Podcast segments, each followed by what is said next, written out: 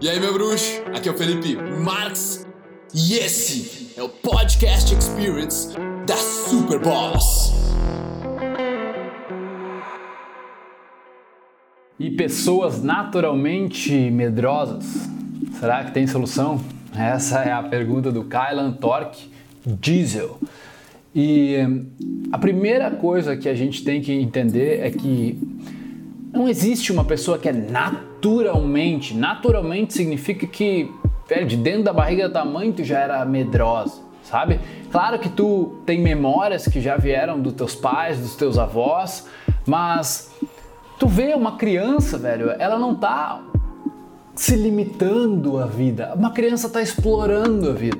É só quando a gente fica mais velho que a gente criou vários casulos de conforto zonas de conforto, que qualquer coisa na nossa volta que ameace essas zonas de conforto, a gente se sente ameaçado, desequilibrado, emocionalmente abalado. Então, só o que está acontecendo é que você formou um monte de zonas de conforto e agora é como se você fosse um time de futebol que joga retrancado. Que todos os jogos tu joga na defesa. Tu tem uma mentalidade preventiva ao invés de proativa. Você tenta prevenir das coisas dar errado ao invés de tentar ver quais são as possibilidades. E, cara, imagina como isso vai limitar a sua vida se você não mudar essa realidade logo, tá? Porque quanto mais você vai se apegando às zonas de conforto, mais difícil vai ser sair delas, tá? Então, a solução para isso ela acontece em algumas dimensões. Tá? Uma das dimensões é você escolher mudar. Escolher mudar. Escolher dizer assim, cara, eu posso até perder, mas eu vou jogar no ataque. Eu vou explorar um pouco mais.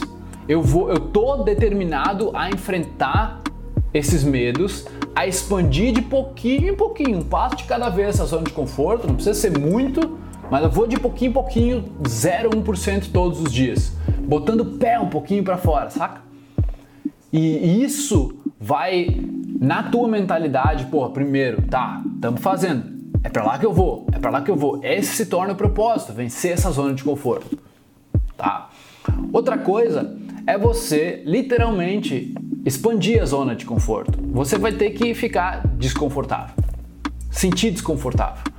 O medo, você tem que entender que é um mecanismo automático da nossa mente, do cérebro que quer te proteger. Mas não tem um leão correndo atrás de ti, não tem um tigre, não tem nada te ameaçando, cara. Tem só uma pessoa que você está com medo de falar com ela. Ou que seu coração já dispara. Tá, beleza? Tu não está controlando isso ainda. Mas é porque tem muito condicionamento, tem muita memória já que você criou antes. Então perceber que é um mecanismo natural, mas quando tu sentir o desconforto, adivinha o que tu vai ter que fazer? Ficar. Ficar confortável no desconforto. Tu vai ficar lá e relaxar. Um exemplo social disso para mim, cara, é quando eu tomava um fora de uma menina que eu ia conversar, ela não queria conversar comigo, ela era diferente, eu me sentia um lixo eu me sentia ignorado, eu me sentia o pior, mas eu respirava fundo, ia para um lugar um pouco afastado delas, sentia aquele desconforto. Eu não voltava logo para falar e, e com aquela risada falsa, não, não. Eu parava no meio da música, e bom, bom, bom a música lá e eu engolindo o meu desconforto, relaxando dentro do meu desconforto. Isso qualquer um pode fazer, cara. Ninguém vai ameaçar a tua vida, ninguém vai fazer nada.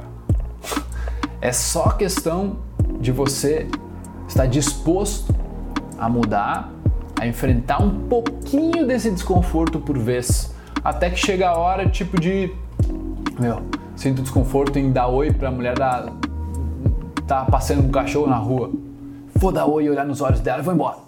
Sabe? Faz aquilo que te deixa um pouquinho desconfortável. Que você vai ver, velho, que devagarzinho esse natural, esse medo natural que você tem, ele vai passando. Porque é como se você fosse provando para o seu sistema, tá, cara, disso aqui a gente não precisa mais ter tanto medo. Disso aqui a gente nem precisa mais ter medo. Ah, disso aqui pode continuar tendo medo de altura, porque eu não vou pular de paraquedas, tá tudo certo. Mas nós não precisamos ter medo de conversar com um grupo de pessoas novas, porque nada vai acontecer ali. Eles podem me rejeitar, eles podem me julgar, mas o meu julgamento sobre mim mesmo é muito mais importante. Autoestima significa que eu avalio os meus comportamentos e decido qual vai ser o meu valor a partir daquilo ali. Como está a minha reputação já que eu fiz. E não como está o resultado das minhas atitudes, porque os resultados dependem de outras pessoas. Quais foram as minhas atitudes? Tô orgulhoso disso ou não? Beleza? Bora colocar em prática então. Tamo junto. Expandir essas pequenas zonas de conforto. Valeu? Uma boa vida pra gente, cara. Ó, se não tá inscrito no canal, se inscreve aí, liga essas notificações, velho. Porque em 5 minutos assim eu posso mudar todo o resto do seu dia, da sua semana e transformar tudo isso para algo muito mais positivo. Beleza? Se tiver alguma sugestão de vídeo, também deixa aí abaixo para nós. Peace.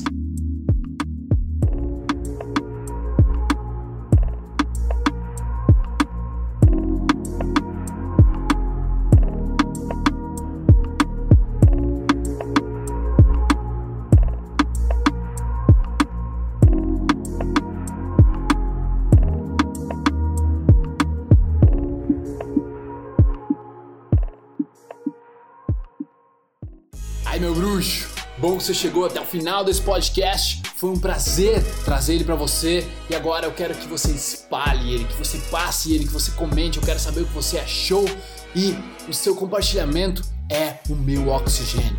Beleza? Tamo junto. Peace.